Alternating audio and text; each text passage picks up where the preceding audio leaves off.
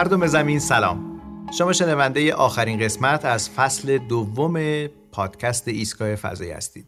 در این ایستگاه محمد صالح تیمار با ما هستند. آریا صبوری احمد فیاز و شهرزاد میرسلطانی. خیلی خوش آمدید دوستان. حالا که دیگه در ایستگاه فضایی نیستیم رو زمینیم دیگه. در استودیو ماه هستیم. صدای ما رو از استودیو ماه میشنوید. صدای ما رو از ماه میشنوید. این اینم میشه گفت.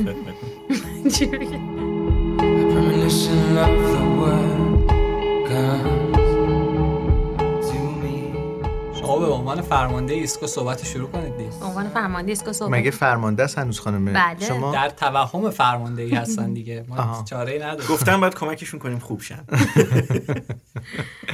خب من به شنونده عزیز بگم که توی این قسمت آخر ما تصمیم گرفتیم که یه خورده از پشت صحنه ایستگاه فضایی برای شما بگیم.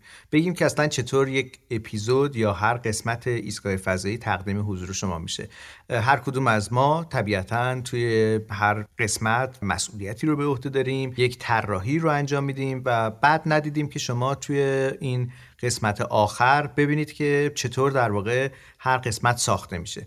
هر قسمت طبیعتا با ایجاد سوژه اصلی یا موضوع اصلی ساخته میشه و ما می‌خوایم شما رو به اشتراک بگذاریم این اتاق فکر در واقع ایستگاه فضایی رو که ببینیم که چطوری به سوژه های season سه برسیم. چون حالا درسته که تموم میشه این قسمت. چه اینجوری نگاه می‌کنید خانم میرسلطانی. دلم برای پاکت فلزی خیلی تنگ آه شده. قصه تموم شد دیگه. شما قصه رو ادامه پاکت نمی‌دید فلزی تموم شد ولی قصه ادامه یه داره قصه جدید در واقع. سعی خودم و فکر خودم به اینه که قصه اینقدر طولانی نشه. یعنی مثلا ما قصه های مختلف داشته باشیم ولی مثلا تو دو سه تا اپیزود بسته بشه. تو دو سه اپیزود. خب ما همینجا بیایم بچه کمک کنیم به اسمش که دیگه پاکت فلزی نیست. نه. اسم اپیزود یعنی قصه جدید میشه قوطی فلزی. من پیشنهادم اینه که بیایم به شهرزاد کمک کنیم. بیایم همین الان قصه رو بسازیم. شخصیت های قصه رو بسازیم. اصلا بیایم یه داستان علم تخیلی فضایی بسازیم. آخه کلا به؟ کسی گوش نمیده که. کی؟ شهرزاد. خب حالا شما به این میگن شناخت جامو آره. کامل حالا ما هر چقدر هم ایده بدیم. احمد شما که دیگه قصه پردازیتون از همه ما بهتره و بخش عاشقانه های فضایی رو هر بار از شما میشنویم. شما به نظرت اگه قرار باشه یه قصه شروع بکنیم از کجا شروع بکنیم؟ قصه با توجه به مخاطبی که خانم میرسلطانی دنبال می‌کنن توی کارشون که کودک و نوجوان هست. فرقی هم نداره. ما بزرگسالام مشتری پرپا قرص پاکت آره فلزی حتما. بودیم. ولی خب یعنی تمرکز خودشون برای اوناست که حالا بقیه هم میشنون. گوش میدن. آره. خب بیایم شخصیت پردازی بکنیم. داستان راجبی چی باشه به نظرتون؟ از ربات ها بگیم. آه خب هست. بذار بنویسیم. بعد چند تا ربات باشه توی قصه به نظرتون؟ سه تا چهار تا ربات باشه. زیاد نیستش آریا؟ نه به نظرم هرچی رباتش بیشتر قصه قشنگتر. سه چهار تا آره، ربات. فقط فکر نویسنده هم باشید دیگه چون می‌دونید هر چقدر کاراکترها میره بالاتر. به شما ایمان داره خب سه چهار تا ربات که هر کدوم چه کاری باید بکنن آریا؟ خب بالاخره حالا باید با هم همفکری کنیم دیگه. ببینیم خط سیر یکی چیه. مثلا عاشق اون یکی بشه یکی بر ضد اون یکی. قیام کنه یکی بره تو راه های دوردست. نکنید در آینده کاوش‌های فضایی با رباتاست تا الان گفتی الانش تا با گفتی. عاشق هم دیگه بشن احمد گفت دقیقاً. آره این دیگه. چیزیه که به ما توی دبستان و توی حالا نظام آموزشی عاشق شدن رو هیچ وقت یاد ندادن. بیایم ما برای کودکان نوجوانان از عشق بگیم که اونها یاد بگیرن بعد آموزی. نداره؟ من کلاسامو می‌خوام ادامه بدم. شاگردام دوست دارم خانواده هاشون ادامه بدن. راست میگی این خانواده ها چقدر بده اگه اینجوری باشه که به خاطر عشق نیارن بچه ها رو؟ آها خب این نکته ایه. ام، ب- بچه شما اصلا عاشق شدین؟ سال از تو بپرسم. بله بله. بله. امروز قرار بود شیرینی بده ساله اه. شیرینی چی؟ نمی‌دونم. من براش آستین بالا یه. خبرایی تو تحریریه بود. من نمی‌دونم. جدی. خب آریا شما عاشق شدین بله بله. چند بار؟ چند بار؟ خیلی سخته این پاسخه خب نه، تو گذر دوران عشقها ردبندی های مختلف دارن دیگه. از عشقت به ربات عشقت به نجوم تا بالاخره یه عشقی که در یه خانم زیبا.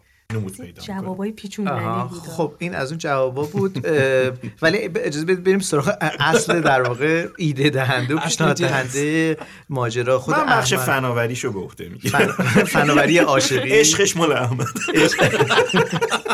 دیگه بریدی از دنیا دیگه معلومه. آریا احمد تو معتقدی که توی کودکان هم لازمه که از عشق بدونن؟ آره واقعا همونقدر که راجع به مرگم لازمه ما بدونیم بله. وقتی کودکیم. بله. و جالبه که برای هر دوتاش آماده نیستیم. نسل من نسلیه که وقتی که عاشق میشه اتفاقایی داره واسش میفته. الان هر روز داره تجربهش می‌کنه. که می‌بینه ای کاش اینو می‌دونستم. ای کاش یکی اینو زودتر به من گفته بود. در مورد مرگم همینطوره. ما غافلگیر میشیم هممون.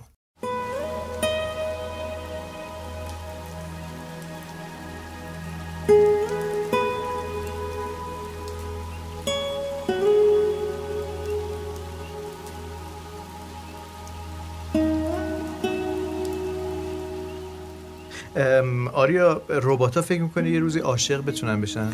لاقل تو تخیلا که اینجوری هستش که الگوریتم های هوش مصنوعی به جایی می‌رسن که می‌تونن خودشون تصمیم بگیرن و خودشون انتخاب کنن.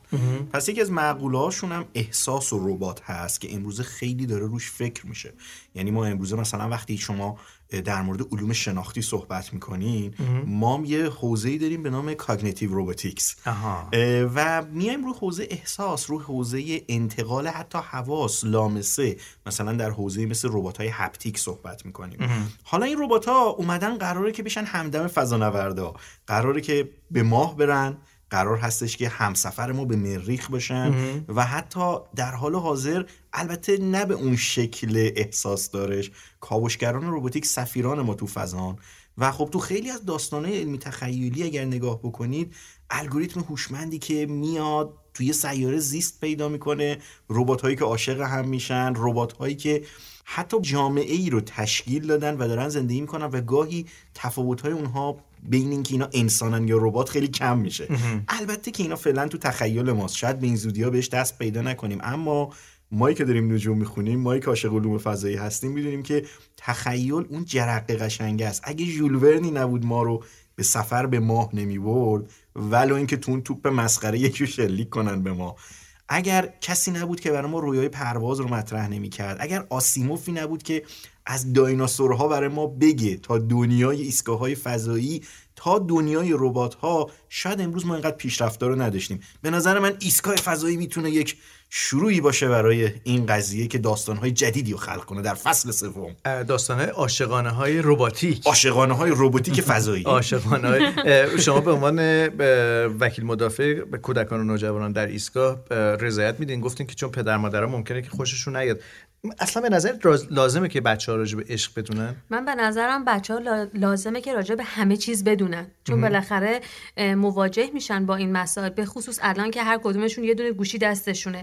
خب چرا ما نباید آشناشون بکنیم؟ چرا باید بذاریم که برن و هزار جور زمین بخورن و هزار جور درد بکشن بعد تازه به یه چیزی برسن که ما می‌تونیم که حداقل یه راهنمایی بهشون بدیم. یه خورده راهشون رو روشن‌تر کنیم که کمتر درد بکشن تو زندگی. من واقعا فکر نمی‌کردم که بحثمون به اینجا برسه. به خاطر اینکه یه دفعه احمد گفتش که چرا راجع به عشق صحبت نکنیم با بچه ها ولی دارم فکر می‌کنم می‌بینم که هیچکی به ما درست میگه. احمد نگفت که یه چیزی هست که مثل پروانه توی قفس سینمون پرپر می‌زنه و ما نمی‌فهمیم که چیه.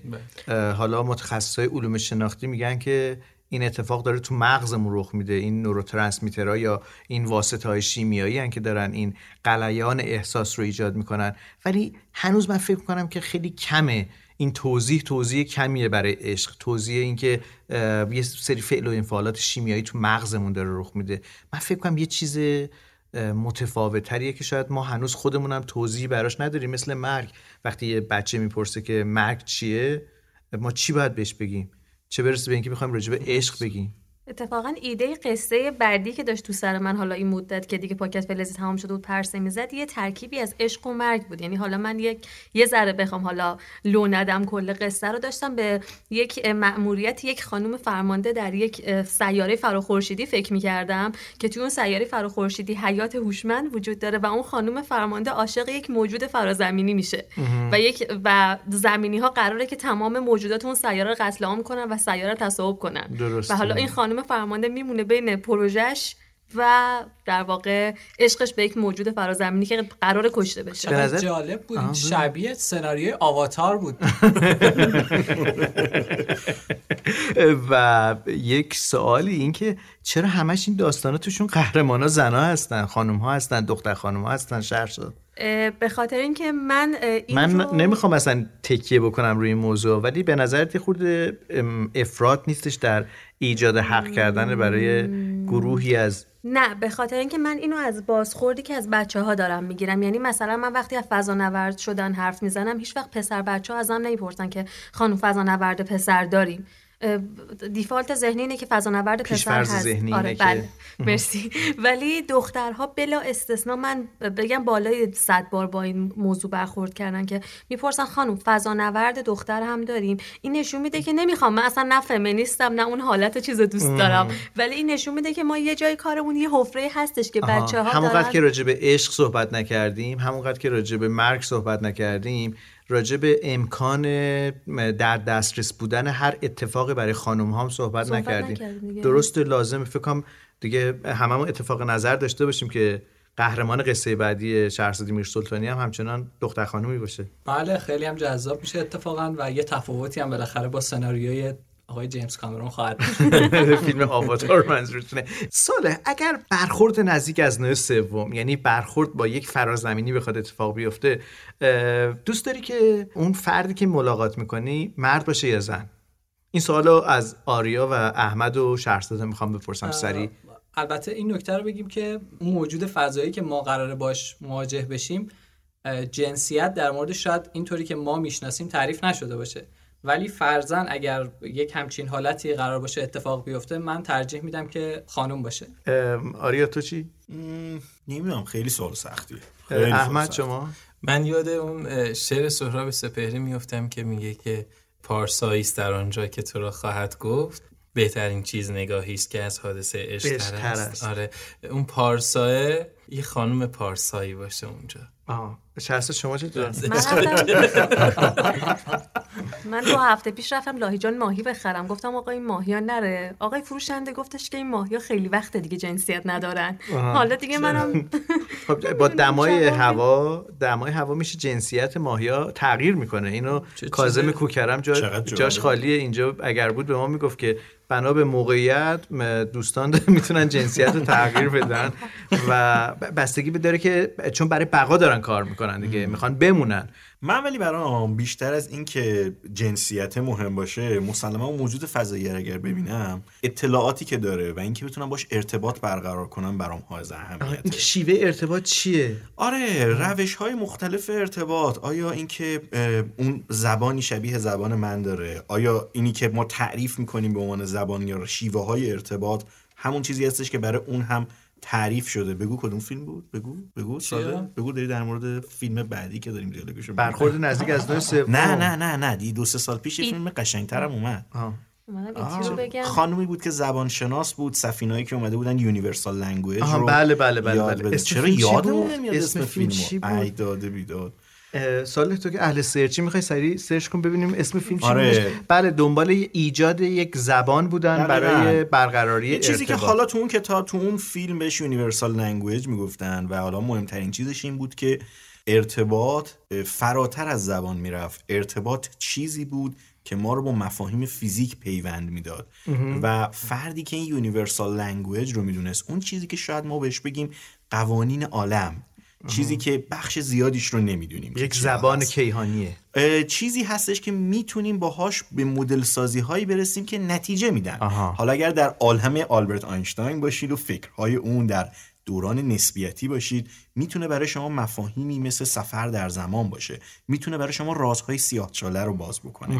می‌تونه به شما بگی که واقعا یک سفید چاله بالاخره می‌تونه در طبیعت به وجود بیاد یا باید خودمون بسازیمش. سفر در زمان هم خیلی سوژه. خوبیه برای پرداختن توی سیزن پس بعدی. به نظر من اون ارتباطه برای خود من اولویت پیدا می‌کنه نسبت به اینکه این یک زیبارو هست یا یک سیبیلو؟ سیبیلو هم زیبارو هم اون فیلمی که صحبتشو می‌کردیم فیلم ارایوال ارایوال ارایوال بله، بله. بله. نمونه قدیمی ترش فیلم Contact یا تماس رو هم کم و بیش اینو توش داره دیگه. آره همیشه در واقع توی یک سر ارتباط با فرازمینی ها داستان ارتباط و چگونگی برقراری ارتباطه. مثلا توی همون برخورد نزدیک از نوع سوم که استیون اسپیلبرگ در واقع کارگردانی می‌کنه اونجا داشتن فکر می‌کردن که اگه قرار به ارتباط باشه باید با معادلات ریاضی با هم ارتباط برقرار بکنن. قوانین فیزیک به این نتیجه می‌رسن که موسیقیه که می‌تونه یا ملودیه که می‌تونه زبان مشترک باشه. اگر در واقع وجه اشتراک ما شنیدن و فهم شنیدن باشه چه بسا که در واقع این ملودی ها هستن که می‌تونن ارتباط برقرار بکنن. پس اجازه بدید یه بار با هم مرور بکنیم. ما عشق ربات ها رو توی داستانمون داریم. تماس با فرازمینی ها رو توی داستان تخیلی بعدیمون داریم. سفر در زمان رو داریم. البته سفر در زمان یکی از سوژه‌هایی بود که توی اینستاگرام و کست باکس هم خیلی از دوستان خواسته بودن راجبش صحبت بکنیم ساله. بله بله خیلی از ما خواسته بودن که راجع به این بحث کند شدن و تند شدن زمان در سرعت‌های مختلف بحث سفر در زمان بحث بحث. نسبیتی این حوزه. از ما خواسته بودن که صحبت بکنیم و بهترین پاسخی که ما می‌تونستیم بدیم این که این رو بسپاریم به دست یه متخصصی مثل دکتر میرتورابی بله. که در طرفدارم زیاد دارن. بله، دکتر بله. میرتورابی تو همین پادکست کلی تو کست باکس برای ما نوشته بودین که چرا دکتر میرتورابی نیستن. واقعیتشو بخواین انقدر این کرونا و دردسرهای ضبط پادکست برای ما دشواری ایجاد می‌کنه که ما یا بهتر بگم من خیلی روم نمیشه که از همه درخواست بکنم که باشن. همین جمعی هم که الان اینجا نشستن در این دوران کرونا با فاصله ایمنی البته تا حدودی غیر از احمد همشون پی سی آر مثبت. کدوم احمد؟ احمد فیاض. احمد آره. آره دیگه ما تقریبا هممون هم یه بار مبتلا شدیم به نوعی بله. دیگه. حالا اه، ولی به هر حال جای آقای ایرجی جای آقای میرترابی خالیه. جای دکتر. محسن شادمهری خالیه که حتما خیلی، در. فصل بعدی یکی از چهره های درخشان پادکست ایستگاه ولی فضایی دکتر شادمهری. خواهند بود. سیاوش ناراحت شدم چرا؟ گفتیم Contact و دیگه حالا خانم جودی فاستر برای دهه شصتی ها و اینها. بله. آرسیبو خاموش شد. آره نمی‌دونم. تلسکوپ آرسیبو تلسکوپ آرسیبو یکی از نمادهای هم فیلم های علمی تخیلی. هم نماد این که ما ما رو وصل می‌کنه به نجوم نامرئی. آره و گوش کردن جهان. دقیقا. ما داریم امواج رو بررسی می‌کنیم. امواج غیر از امواج مرئی که با چشم ما دیده میشن. می‌تونیم بهش بگیم نجوم نامرئی. یه موسیقی گوش بکنیم یک موسیقی کیهانی گوش بکنیم تا بیایم به تلسکوپ آرسیبو بپردازیم. تلسکوپی که حالا می‌تونیم بگیم که دیگه تمام شد.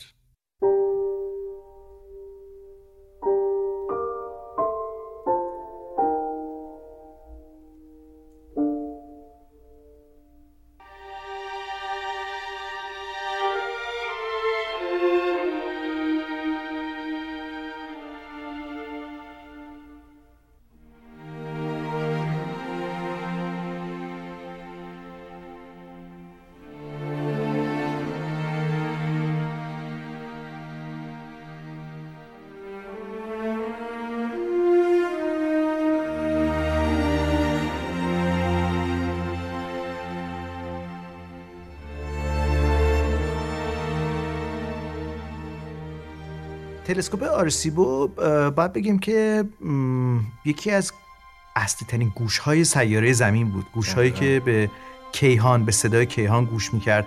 داستان از چه قرار بودش آریا؟ یک آرزه طبیعی تبدیل شده بود به یه طرح خلاقانه. یک سیستمی که ما حالا توی روباتیک بهش میگیم ربات های کابلی که حالا بر اساس اون سیستم کشش های کابل اومده بود یک گیرنده خاصی رو در مرکز اون کانون درست کرده بود. کن سب کن من اصلا متوجه نشدم. موضوع راجع به یه دیشه یه چیزی آره، که پشت بونه خیلی از ما آره، ممکنه بریم در باشه مورد فوتبال صحبت کنیم. خب فوتبال؟ آره آها. وسط ورزشگاه هستیم لالیگا داره اجرا میشه یه دونه دوربین انکبوتی اون بالا هستش آها. که میاد. این دوربینه رو شما مثل گیرنده حساب بکنید. LMB آره یه ده کابلا اینو از جهت های مختلف گرفتن تحت یه فشاری کشیدن. و جابجاش می‌کنن. حالا به جای اون زمین فوتبال چی داریم؟ یه آرزه گود طبیعی یه داریم. دره. دقیقا. که اومدیم یه مقدار چیکارش کردیم؟ یکم تصحیحش کردیم که بتونه اون امواج رادیویی که از عالم میاد رو بگیره کانونی کنه به اون بخش اصلی و ما بتونیم حالا جهان رو تو امواج رادیویی بشنویم. ما داریم راجع به یه دیش صحبت می‌کنیم که ابعادش چند برابر یک زمین فوتباله. ما داریم راجع به یک دیش صحبت می‌کنیم که از یک آرزه طبیعی ساخته شده و شده تلسکوپ رادیویی آرسیبو حالا دیش یک سمت ماجراست. وصل کردن دو سر این دره با کابل هایی که بتونه اون LMB رو اون وسط یا در کانون امواج دریافت امواج در واقع نگه داره خودش یک مسئله است. ما داریم راجع به یکی از بزرگترین دست ساخته های بشر صحبت می‌کنیم. خب خیلی جالب بود که زمین ما خب به دور خودش در به دور محورش داره میگرده. آسمان از بالای سر پورتوریکو آرسیوو داشت عبور می‌کرد و این وای میستاد آسمان از مقابلش عبور کنه چون اون آرزو طبیعی نمی‌تونست تکون تکون بخوره. ما دیشو دیدیم که میشه تنظیمش کرد به سمت آره. نقطه مورد نظر. بنابراین برای دیدن یا شنیدن اون نقطه مورد نظر باید صبر می‌کرد زمین دور خودش بچرخه تو اون محدوده زمانی که در دسترسش بود به اون سوژه کیهانی مثلا فرض کنید یک کهکشان دوردست یا یک آرزه یک منبع رادیویی هر چیزی که در این عالم منابع رادیویی از خودش تولید می‌کرد حالا واسه اینکه دور باشه نزدیک باشه این فرکانسش طول موجش همه این پارامترهای فیزیکیش تغییر می‌کرد و حالا میومد و چقدر این سوژه قصه پردازی ها شده بود. توی فیلم Contact هم بود توی داستانی که کارل سیگان در واقع می نویسه فیلم Contact فیلم سینمایی که گفتی جودی فاستر هستش در اون نقش آفرین اصلی و ما جودی فاستر رو یه جایی تو همون حوالی آرسیبو هم میبینیمش یک جاهایی. دقیقا. تو صحنه های ابتدایی فیلم لاقل داستان داره از اونجا سیر و تکامل خودش البته که ما تلسکوپ های رادیویی دیگه هم تو اون فیلم می‌بینیم. توی یکی از فیلم های جیمز باند هم بودش آرسیبو. آره. همون دیشی که قطر حدودا 305 متر داره و اون دوربین بزرگی که آی صبوری گفتن اون اسپایدر کم فوتبالی ها حتی گیرنده است دیگه. گیرنده LMB LMB و توش من شنیدم آدمم می‌رفته مستقر می‌شده برای اینکه تنظیمات فنی رو انجام بده. چرا یعنی... خاموشش کردن ساله؟ خاموش شد؟ آره آرسیبو الان دیگه تموم شد خاموش شد. آرسیبو الان برای ما یه غم بزرگه. آها یک بازنشسته آره. کیهانی. چرا؟ فکر کنم یه مشکلی توی اون آرزه ایجاد شده بود که کابلا رو دیگه کشششون نمی‌تونستن تنظیم کنن. طوفان‌های حاره‌ای در پورتوریکو باعث شده بود که کابل‌های نگهدارنده اون پلتفرم 300 تنی دچار مشکل بشن. شما در اینستاگرام ایستگاه فضایی در مدت نبود این پادکست که ما به هر حال بین فصل‌های ایستگاه فضایی فصل یک و دو و حالا فصل دو که داره امروز و امشب به پایان می‌رسه یک فاصله میفته ولی همیشه صالح تیمار محمد صالح تیمار سعی می‌کنه ما رو به نوعی شنگول نگه داره سرپا نگه داره از طریق صفحه اینستاگرام به نشانی Space Station Cast Space Station Cast که می‌تونید ما رو در اینستاگرام دنبال بکنید. اطلاعات بیشتر هم گهگاه درش قرار میدیم که شما جزئیات بیشتری رو هم پیدا بکنید درباره اون چیزهایی که ما در این پادکست صحبت می‌کنیم.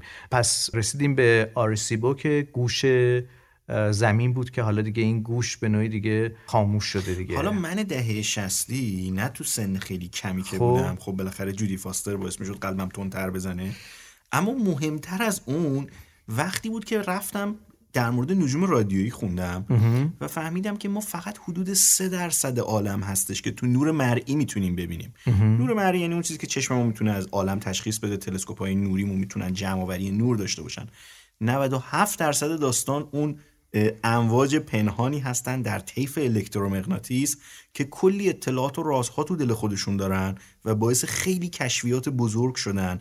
زندگی یک ستاره سیر و تکامل کهکشان ها نخستین اتفاقات در عالم و غیره تا داستان های جذابی مثل ماده تاریک و انرژی تاریک. و فهمیدم که ما از این جهان فقط می‌تونیم سه درصدش رو ادراک مرئی داشته باشیم و این نجوم مرئی حتی بیش از اون فیلم باعث شد که قلب من تو اون بزنه و هیجان زده بشم و هر وقت در موردش بخونم داغ بشم. ما راجع به تلسکوپ های رادیویی هم پس تو فهرستمون بذاریم. برای سیزن سوم ایستگاه فضایی که راجبش صحبت می‌کنیم. راجع به اینکه اصلا ما تا کجاها رو دیدیم؟ نهایت جایی که بشر نگاه کرده و نگریسته کجا بوده؟ و از همه مهمتر اونجای موبرتن آدم راست میشه که شما می‌فهمید که همه اینها همه اون چیزی که معروف به ماده باریونی فقط چهار درصد کل عالم ماست و حدود 96 درصدش ترکیب عجیبی از دو سوال از دو مجهول بزرگ. ماده تاریک و انرژی تاریک هست انرژی تاریک و ماده تاریک دو مجهولی هستن که ترکیبی اینها در واقع اون 96 درصد باقی مونده رو می‌سازه.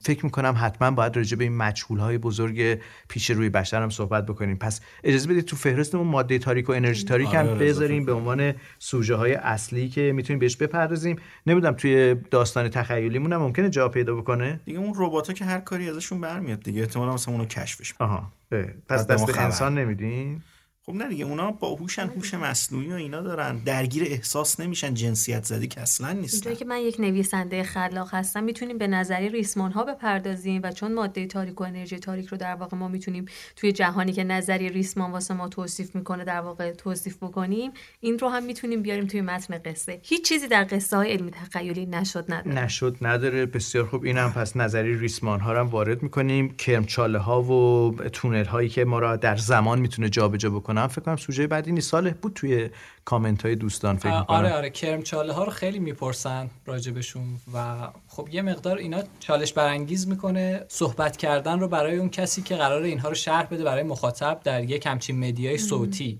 خیلی چالش پیچیده به نظرم برای دکتر میرتارابی دکتر میرترابی و دکتر شادمهری هر هر دو در واقع در فصل بعدی به ما کمک می‌کنن که ما این مجهولات رو بتونیم راحتتر راجبشون صحبت بکنیم. به نظرم فهرست خوب و جالبی شدش سفر در زمان تلسکوپ های رادیویی ماده و انرژی تاریک. کرمچاله ها عشق ربات ها دنیای ربات ها و فضا که حالا ادامه داستانی هستش که تا الان بشرم تجربه داره می‌کنه دیگه. قدم به قدم داره پیش میره. یه پیشنهادی بدم من چون. که مخاطبای ما توی کست باکس خیلی روی موسیقی های فضایی که ما پخش کرده بودیم در واقع نظر مثبت داشتن ما یه خورده از علم فاصله بگیریم بیایم بریم تو هنر. یعنی تأثیری که علم نجوم روی بخش های مختلف هنر گذاشته. فاصله نگرفتیم. بحثی به نام art astronomy هنرهای آره. نجومی مثلا توی نقاشی چه تأثیری خیلی داشته تاثیر داره موسیقی. مخصوصا تو این بحث سیاره‌های فراخورشیدی اصلا تصویرسازی آره، از چیزی که همین ویژوال دیده کردن نمیشه. سیاره هایی که ما در فقط ازشون یه دیتای نوری خیلی ضعیف داریم اون در از آرت استرونومی دیگه. من یه تحریک- خورده قدیم ترم میرم ما حتی توی ایران باستان در واقع نقش و نگارایی که روی سفالینه های ایرانی هم داریم در واقع اونها هم رد پایی از نجوم داخلشون هست بله که اسطوره ها و افسانه ها و اون چیزی که با آقای ایرجی دنبال کردیم من یه شکایت از شما. دارم. بفرمایید خواهش می‌کنم. شما اومدید گوری گل قرمزی بود. آه، پاکت فلزی مسابقه برگزار کردید. بله. لایک هم خوردید. چرا بله. جوایز اعلام نمی‌کنید؟ جوایز و جوایزمون چی بود؟ دو تا عکس اه، تا عکس. خانم انوشه انصاری بود که امضا کردن. سه تا پیکسل سفر ایشون بود. اندکی به ما فرصت بدید تا صالح اسامی برنده ها رو برای شما بگه؟ بله تو همین پادکست تو آره، همین آره. قسمت ادامه. من خیال کم پیچوندی پیچوندی مثل محمد جواد ترابی که ناپدیدش کرد. شما شما تو توالت حبسش کرده بودید توی س- قسمت قبلی در گرفتش دیگه. نمی‌دونم. راز محمد جواد ترابی هم می‌تونه تو فصل سه مطرح بشه. که چی شده؟ گم شده در فضا. آره. گم شده در فضا. البته یه سوژه براش داریم. مخاطبا خیلی پرسیده بودن شفقهای قطبی. آها شفقهای قطبی. سه بار چهار بار سفر کرده به سرزمین های شمالی برای دیدن شفق قطبی. فکر می‌کنم خیلی صحبت داشته باشه. شفقای قطبی میشه گفت برای احمد فیاض هم خیلی سوژه خوبیه. یکی از رومانتیک ترین مناظری که در آسمان شب میشه دید شفقای قطبیه. ولی اجازه بدید که وقت رو تلف نکنیم تا لحظات دیگه اسامی پنج برگزیده ایستگاه فضایی رو معرفی می‌کنه محمد صالح تیمار.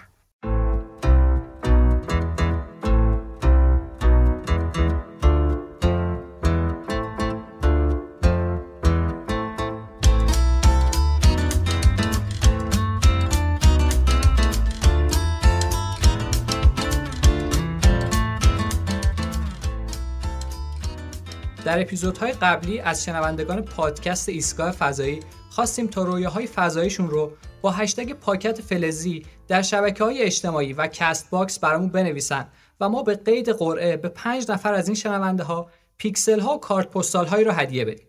کارت پستال هایی که خانم انوشه انصاری اونها رو امضا کرده و قرار برسه به دست برنده هایی که رویای فضاییشون رو برای ما نوشتن. و حالا میریم سراغ برنده های این قرعه کشی. هانا نوعی که در اینستاگرام برامون از رویای فضاییش نوشته بود. آتوسا هزاوی که در توییتر برامون نوشته بود. میسم رئیسی مرتزا اسماعیلی و یک آیدی در اینستاگرام که ما اسمش رو متاسفانه نمی‌دونیم ولی آیدیش هست happily ever after 1999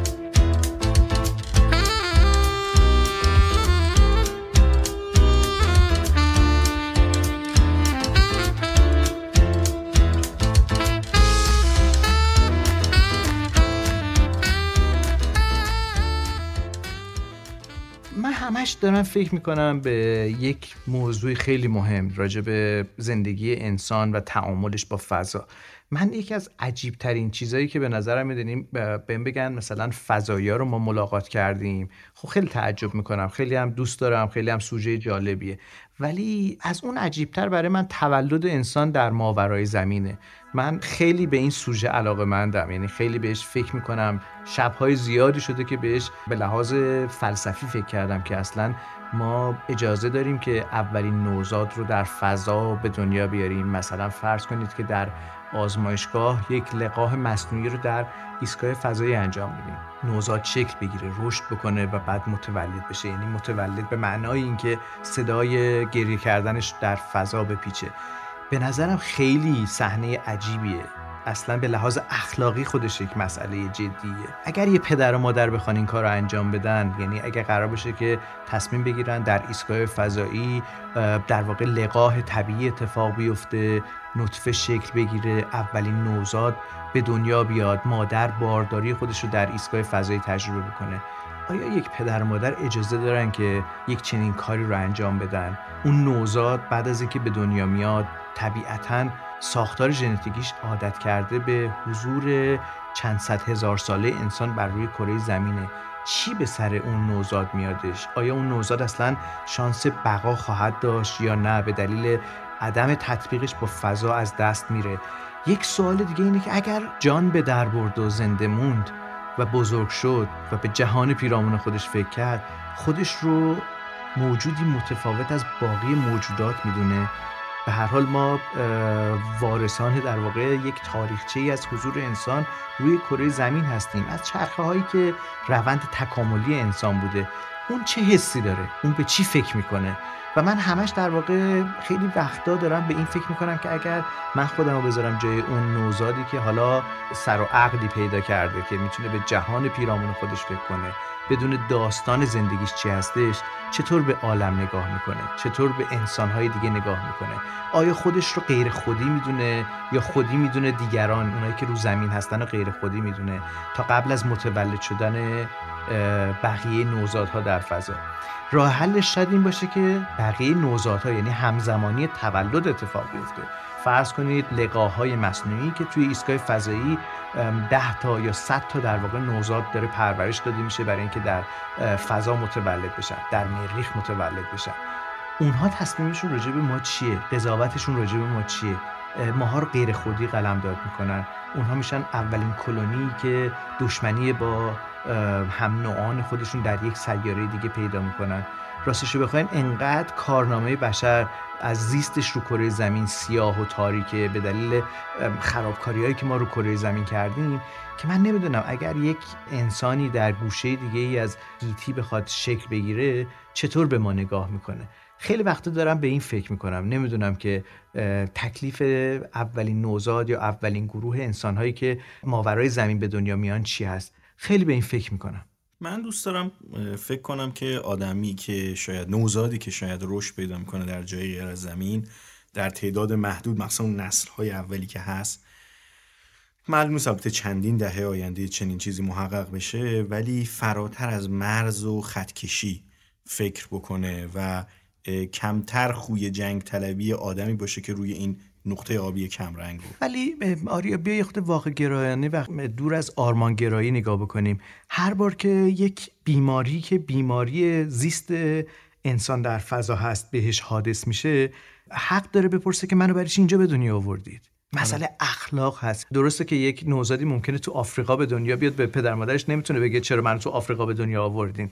ولی وقتی که راجع به کوچ کردن از زمین و تولد اولین انسانهای ماورای زمین صحبت می‌کنیم یه خورده فلسفه رو به چالش می‌کشه. خیلی سالش سخته. خیلی مرز باریکی داره. من دوست دارم یه چیزی رو با صدای احمد فیاض بشنوم تو فصل بعد. کتاب نامه های عاشقانه یک پیامبر یه نامه معروفی داره که ماری برای جبران خلیل جبران اومده یه دی کتاب های نجوم فرستاده. یه پاسخ خیلی شاهکاری رو در مورد نجوم و تأثیری که روی فکر آدم ها می‌تونه بذاره عجب برای ماری نوشته. من چند از کنفرانس های نجومی اینو خوندم. راستش یکی این کتاب از من گرفت برد دیگه نیاورد. بعد دیگه حالا قسمت نشده فعلا برم بخرم. نمی‌دونم نامه 60 نامه 61 یکی از این نامه هاست. حالا احمد حتما می‌تونه با بره پیداش کنه و خودش ندش تبدیلش کنه به یه عاشقانه زیبا با طعم و رنگ نجومی. ولی واقعیتش اینه تو عصری هستیم که عصر آبونانه آواز تو مرحله بعدیشه متاسفانه. ولی فکر کنم این شاهکار نجومه که هیجان زده می‌کنه آدم ها رو ذهنشون رو از اون آبونانه به سمت آواز که تو اینجا اون تخیل است. رفتن فراتر از مرزهای زمینه و حتی به فکر کردن به اینکه کودکی که در فضا متولد میشه چه ویژگیهایی خواهد داشت این ویژگیه که همه ما رو عاشق نجوم کرده. آریا تو یادم پیانو می‌زدی نه؟ بله بله. یه قطعه پیانو بشنویم الان که حالا که آره، انقدر لذت رومانتیک و پر احساس شدیم از تولد اولین نوزاد. چی خوبه بشنویم؟ خوابهای طلایی. خوابهای طلایی رویایی از جواد معروفی. استاد جواد معروفی.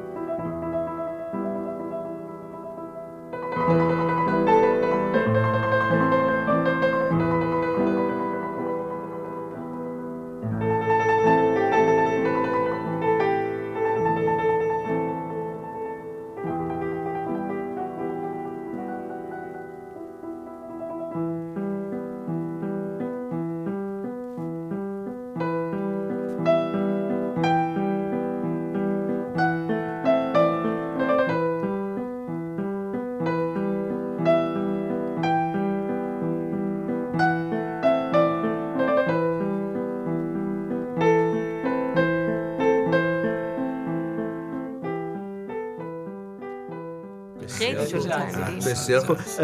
آرش آرش صدا بردار استودیوی ما هستن. آرش احمد فیاض یه لحظه گفت من میرم بیرون و میام نیومدش. ناراحتش که خانم میر سلطانی هی میگه بریز دور بریز دور. میشه به, احمد بگیم بیادش داخل؟ چی بریزیم دور؟ نمی‌دونم همینا رو گفت ناراحت شد فرمانده میگه بریز دور. خب حالا اتفاقا بخش آقای فیاض که عاشقانه است احمد بفهمید احمد جان. بله ضبط داریم ادامه میدیم. بله بله. یه دفعه دیدیم. بیاین این جامعه علمی جامعه نویسنده ها رو شما گفتین ذهن من رو به شدت درگیر کرد. چی شد؟ چی شد؟ کجا رفتین آقا آقا ما یه سفارش دادیم به شما. چه سفارش؟ ما قرار شد یکی از این نامه های کتاب عاشقانه پیامبر یکی از نامه هایی که در پاسخ به ماری آره جبران خبیری جبران به ماری پاسخ داده. در مورد کتابای نجومی هستش که ماری برای جبران فرستاده.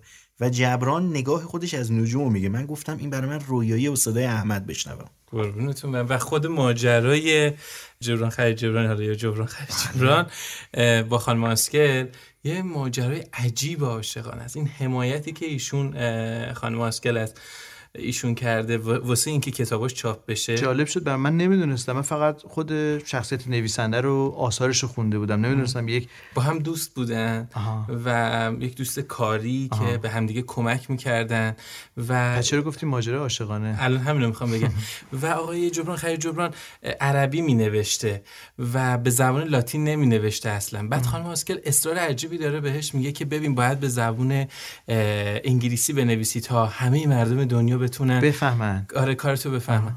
و دقیقا همین کتاب نامه عاشقانه یک پیامبر رو به زبان انگلیسی میشه بر اولین بار بعد خانم آسکله که میره اونجا انتشارات های مختلف رو پیدا می‌کنه سرمایه گذاری می‌کنه تا کتاباش. دقیقا هم اتفاقی کنم یک عالمه نامه میشه که در بله. نهایت کوئلیو هستش که میاد همه رو جمع می‌کنه. کوئلیو جمع... پاولو کوئلیو آه پاولو آره میاد همه اینها رو جمع می‌کنه و حاصل اون نامه ها نامه نگاری های شاهکاری میشه که دقیقا به توصیه ماری جبران نوشته و اصلا مکاتبات که شاهکار اون نجومیش یه چیز دیگه خب حالا اونو حالا توی فصل بعدی میشنویم. شاید آره احمد قبول کرد که بخونه به خواست بنا به خواسته آریا صبوری. اگه یه موقع حالا چیز نکنیم یه بار تلفن می‌زنم فقط یه بار بشنو من بگو من ضبط کنم فقط. برای خودم برای خودم. جای محمد جواد ترابی خالی هستش توی این بله، قسمت. جای احمد کریمی خالی هستش که آسمان در این هفته رو یا آسمان نما رو برای ما بگه. می‌دونید که احمد کریمی شغل اصلیش اتفاقا همینه. توی یکی از آسمان نماهای تهران مشغول به کار هستش و اصلا اینکه این بخش رو اسمش گذاشتیم آسمان نما کاملا متصل به احمد کریمی. این بار هم تو این قسمت آخر بخش آسمان هفته و رویدادها و پدیده ها رو نداریم. اگر که صالح چپ چپ به من نگاه نکنه. به خاطر که می‌خوایم این قسمت قسمتی باشه که هر زمانی شما دوست داشتین گوش بکنید بدون تاریخ مصرف. یعنی ما در مورد سنگای آسمانی صحبت می‌کنیم. احمد هر روز که داره رد میشه دومین شهاب سنگ بزرگ ایرانو که می‌بینه همینجوری باش با یه سنگ 4 شهاب سنگ توی آره. اینجوری باش دست کدوم سنگ اونجاست؟ تبس که توی تبس پیدا شد 4.5 میلیارد سال است تردیدهایی وجود داره که آیا واقعا اون شهاب سنگ هست یا نه؟ فکر می‌کنم که تست های لازمش رو گذرونده و به عنوان دومین حالا حالا گرفته. ولی بالاخره حالا غیر از اینم بگذره احمد هی راه به راه میره فسیلای عجیب غریب سنگای مختلف و از همه مهمتر و... اینکه هر بار شاید هر روز مواجه میشه با عاشقان آسمان شب. کسایی که میان آسمان نما و تجربه عجیب چقدر قشنگه. من به احمد قبطه می‌خورم جدی. بخور. روز زمین که روز زمین که را میره ما همینجوری به سنگا نگاه می‌کنیم. اون سنگا رو می‌فهمه. چون یک زمین ریخ شناسه عوارض رو می‌فهمه. شبم که تاریک میشه به آسمان که نگاه می‌کنه آسمان رو خیلی زیبا می‌فهمه و می‌تونه به عنوان یکی از بهترین رصدگرای ایران بله. می‌تونه که چیزهای خیلی خاصی رو تو این آسمان شکار کنه ببینه پدیده ها رو می‌شناسه. به قول معروف از زمین تا آسمان به نظر من احمد هر جور که ببینه می‌تونه ازش لذت ببره و چه چیزی بهتر از این. عالیه. خب حالا دیگه رسیدیم به پایان فصل دوم ایستگاه فضایی. عزیز آقای دکتر میرترابی بله. عزیزم که دلشون جاشون خیلی خالیه. می‌خوایم با شما تموم بکنیم احمد و یک عاشقانه فضایی دیگه.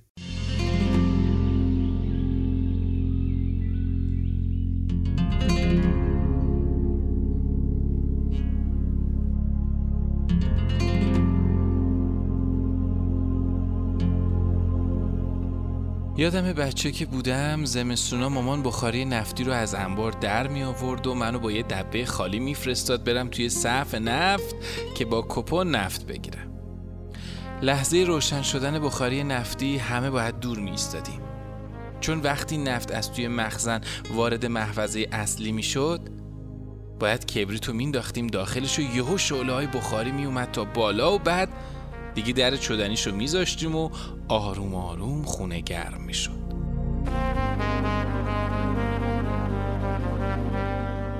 اما بوی نفت آدم رو دیوونه می‌کرد. برای همین توی همه خونه ها مامانا پوست نارنج یا پوست پرتغالو با یه کتری آب میذاشتن روی بخاری. من از همون موقع ها یاد گرفتم برای بوی نفت پوست پرتغال به کار میاد. برای هوای خوب یه کتری آب و بخارش توی خونه. اما هیچ وقت نفهمیدم برای یه دل تنگ چی به کار میاد. وقتی قرار شد متن خدافزی عاشقانه های فضایی رو بنویسم دلم تنگ بود تنگ ترم شد. نشسته بودم یه گوشه اصلا دست و دلم به نوشتن نمی‌رفت. که احمد کریمی اومد نشست پیشم گفت می‌خوام برات از چرخی سنگ بگم. اون گفت یه کوه در نظر بگیر با اون عظمتش اونم با تغییرات آب و هوا و هوازدگی سرما گرما لرزش های زمین و خیلی اتفاقای دیگه رفته رفته دچار فرسایش میشه و تبدیل میشه به سنگای کوچیک و کوچیکتر. اونقدر که یه ارتفاع بلند تبدیل میشه به یه دشت کم ارتفاع. توی این لحظه آدم دلش می‌گیره چه کوه باشه چه کسی که داره کوه می‌بینه. میگی تموم شد. اما نه.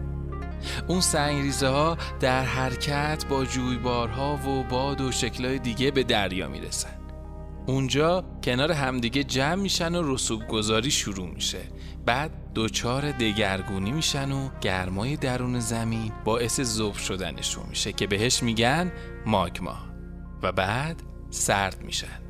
و این لایه ها بالا میان و کوههایی از سنگ های رسوبی رو تشکیل میدن و به این میگن چرخه سنگ. همین شد که شروع کردم به نوشتن حتی برای خدافزی چون می‌دونم خدافزی وجود نداره وقتی همه چی دوباره شروع میشه. فقط چون نمی‌دونم کی قراره به دریا برسم می‌خوام یه چیزی که این روزا خیلی فکرم و مشغول کرده رو بهت بگم که تو این مدت تو هم بهش فکر کنی اینکه اگه این جسم و جان ما ویژگی های کیهانی داره پس من و تو ستاره ایم و عشقمونم عینهو یه جرم بین ستاره ای میمونه 19 اکتبر 2017 مرکز پژوهش های فضایی پنستارز وان در هاوایی برای اولین بار خبر کشف یک جرم بین ستاره به اسم اومواموا رو اعلام کرد. اول که به خاطر شکلش احتمال می‌دادن یه سفینه فضایی باشه. بعد چون موقع نزدیک شدن به خورشید هیچ نشونه ای از خروج گاز از خودش نشون نداد گفتن یه ستاره دنباله داره. اما وقتی داشت منظومه شمسی رو ترک می کرد تلسکوپ فضایی هابل آخرین تصویر از اومواموا رو ثبت کرد که یه رفتار غیر منتظره ای رو نشون می‌داد. اومواموا به جای کاهش سرعت در حال شتابگیری بود. تحقیقات زیادی انجام شد تا مشخص شد که اومواموا ویژگی های ستاره دنبالدار و سیارک رو به صورت همزمان داره. و منابعی هم نوشتن که اون یه بادبان نوری فرازمینیه من میگم اومواموا خود عشقه که ویژگی های دنبالدار و سیارک و همزمان داره گاهی سبک مثل گرد و قبار و مثل دنبالدار آدم و نشونه دار می‌کنه توی تاریکی دنیا. گاهی هم سنگی و فلزی مثل یه سیارک. تازه اگه خدا رحم کنه سیارک قلبمون بر اثر نیروی گرانشی سیاره توی مداری گیر نیفتاده باشه که قلبمون میشه سیارک اسیر و حالا بیا و درستش کن.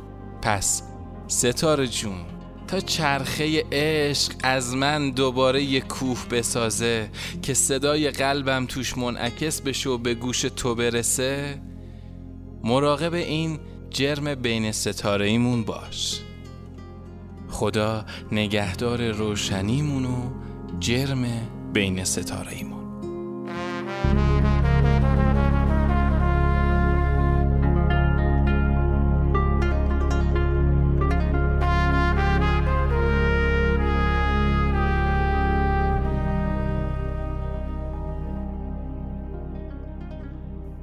عاشقانه های فضایی بود. با صدای احمد فیاض در این آخرین قسمت از فصل دوم ایستگاه فضایی.